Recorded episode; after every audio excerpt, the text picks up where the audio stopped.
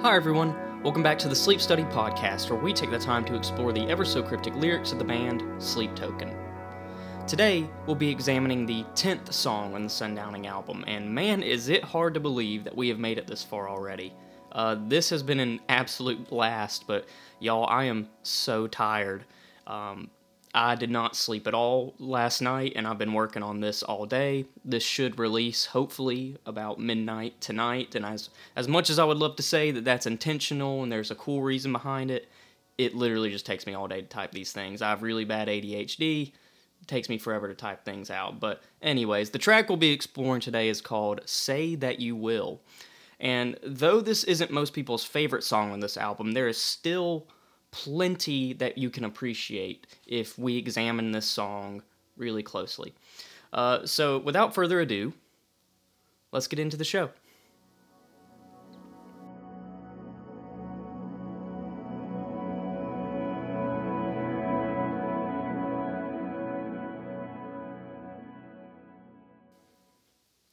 Have you ever had someone promise to change for you? How did that work out in the long run? You see, something I've come to understand is that people aren't necessarily averse to change as long as it's their idea. But people really don't like it when someone else tries to change them. Those kinds of changes tend not to last very long. Uh, we've actually we've developed this trope in our culture that is really not doing us any favors either. It's the I can change him trope or the I can change her trope.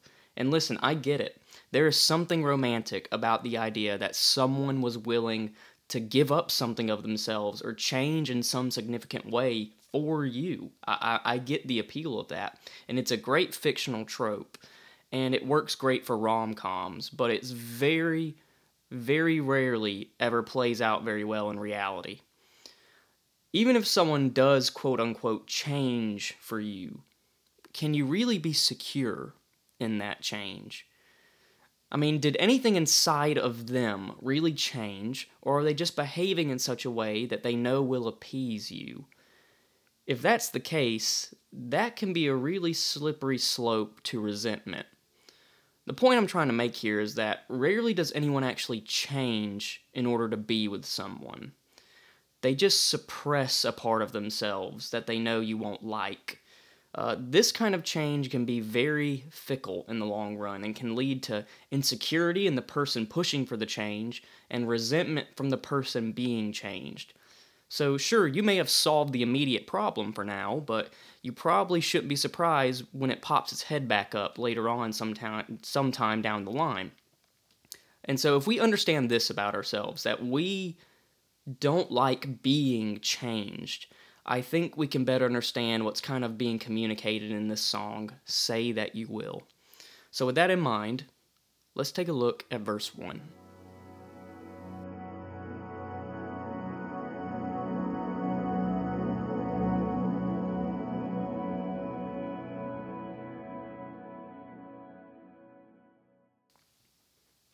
All right, verse 1.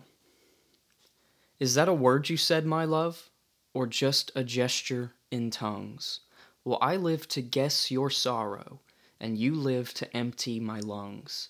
You've got me up in a frenzy again, and I know you're planning to leave in the end. This opening line is actually pretty interesting for me coming from a Christian perspective. Uh, speaking in tongues is a spiritual gift in which someone is given the ability to speak in a language that they have never learned before for the purpose of sharing the gospel with someone who does speak that language. Likewise, there is a corresponding spiritual gift in which someone who has also never heard that language is now able to understand it and interpret it for others in the room if this is happening in a group setting uh, where not everyone speaks the same language. And this actually was not a very uncommon occurrence in the early church. It was uh, very diverse as far as people who were joining it. So there's your Bible trivia for the day. Go impress your friends.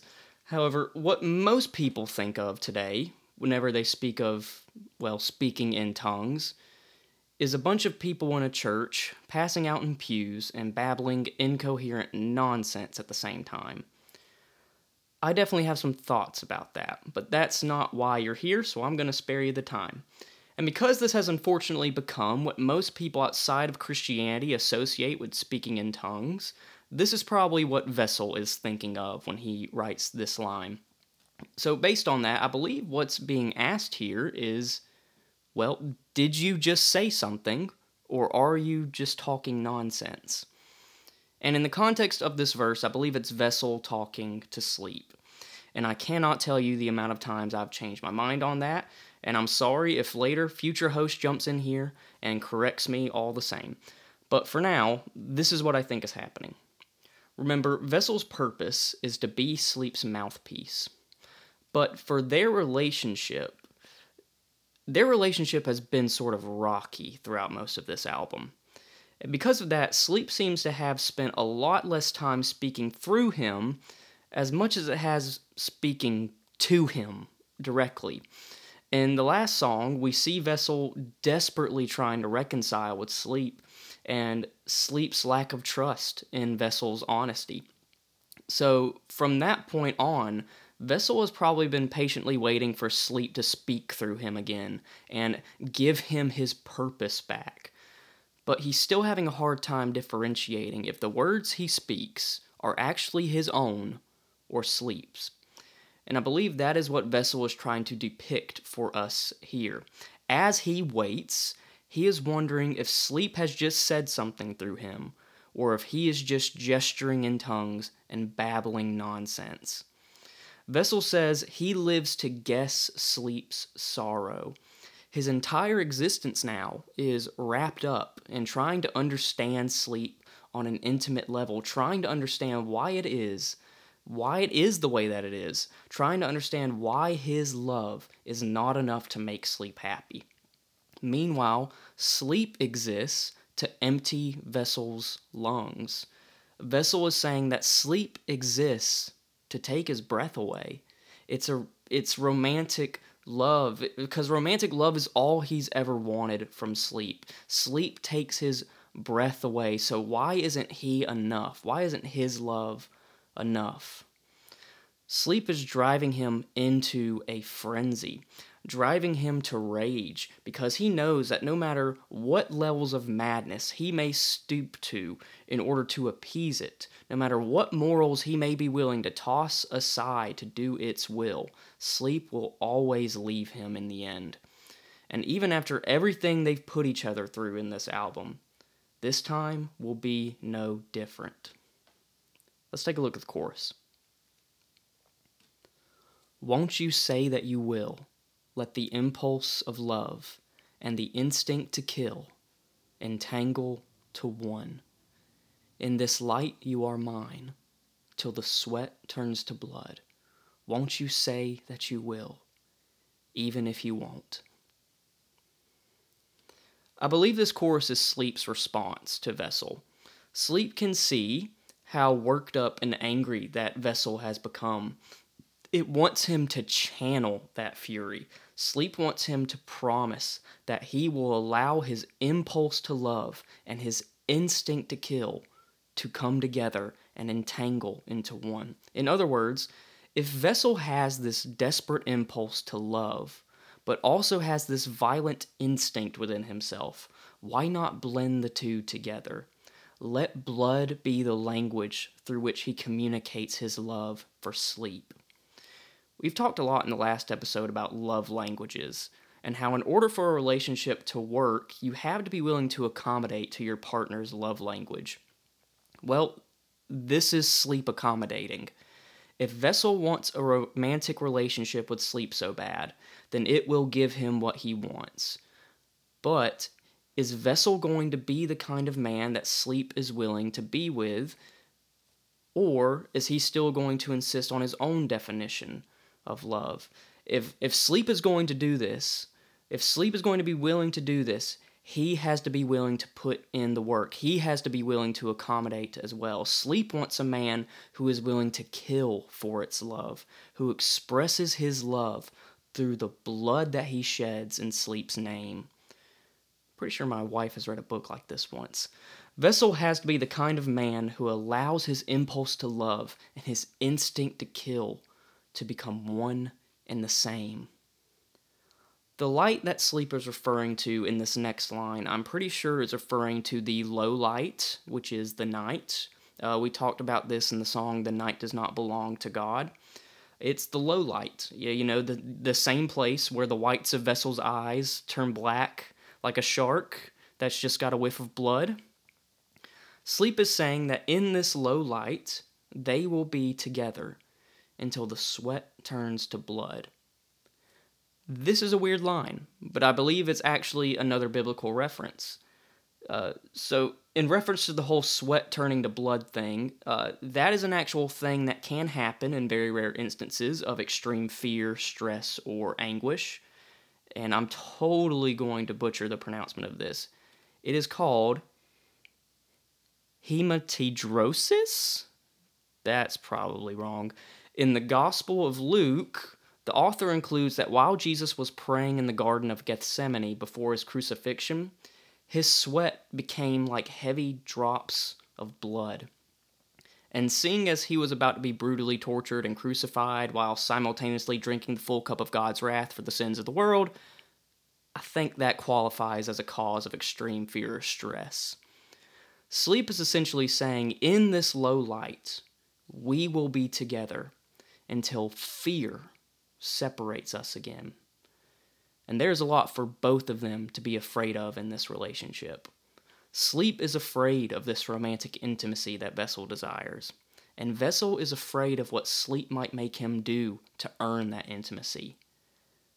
But the time to worry about that is not now. For now, they can reconcile and they can come back together. Sleep then asks Vessel once again to say that he will do all of this, even if he won't. Sleep knows that Vessel is probably going to fail at doing everything that it wants him to do. But for now, if Vessel says that he is willing to do it, if Vessel says that he is willing to change, Sleep is just going to have to trust that he's being honest, even if it knows that he will inevitably fail in the end. Let's take a look at verse 2. Is that a glint in your eye? Is that a blade in your palm? Well, I am yours tonight, so will you lay in my arms?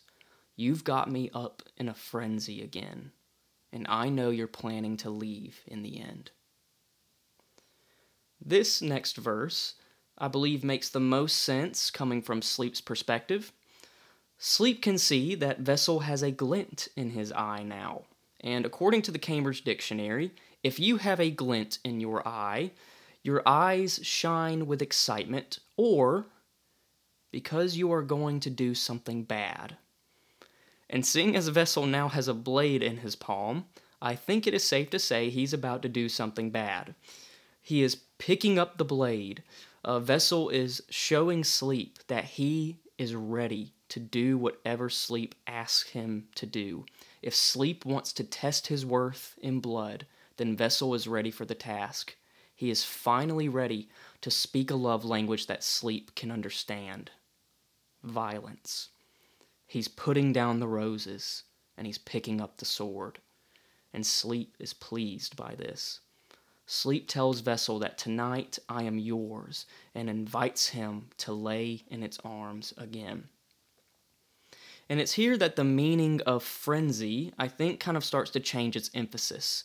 At its core, a frenzy is a state or a period of uncontrolled excitement or wild behavior.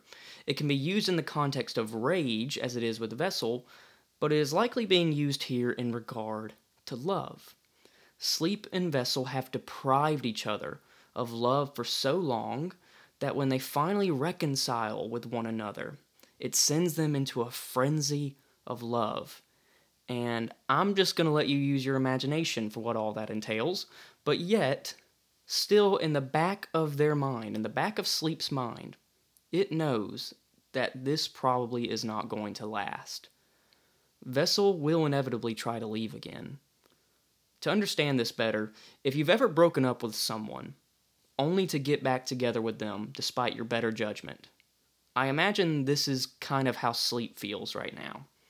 Sure, they're back together now, and that's great, but has anything really changed?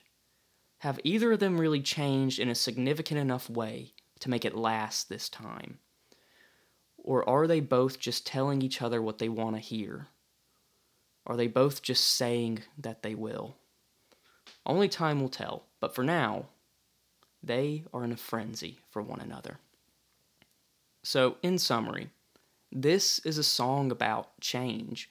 Vessel and Sleep are both making the choice to change and accommodate to the other person's desires in order to preserve the relationship.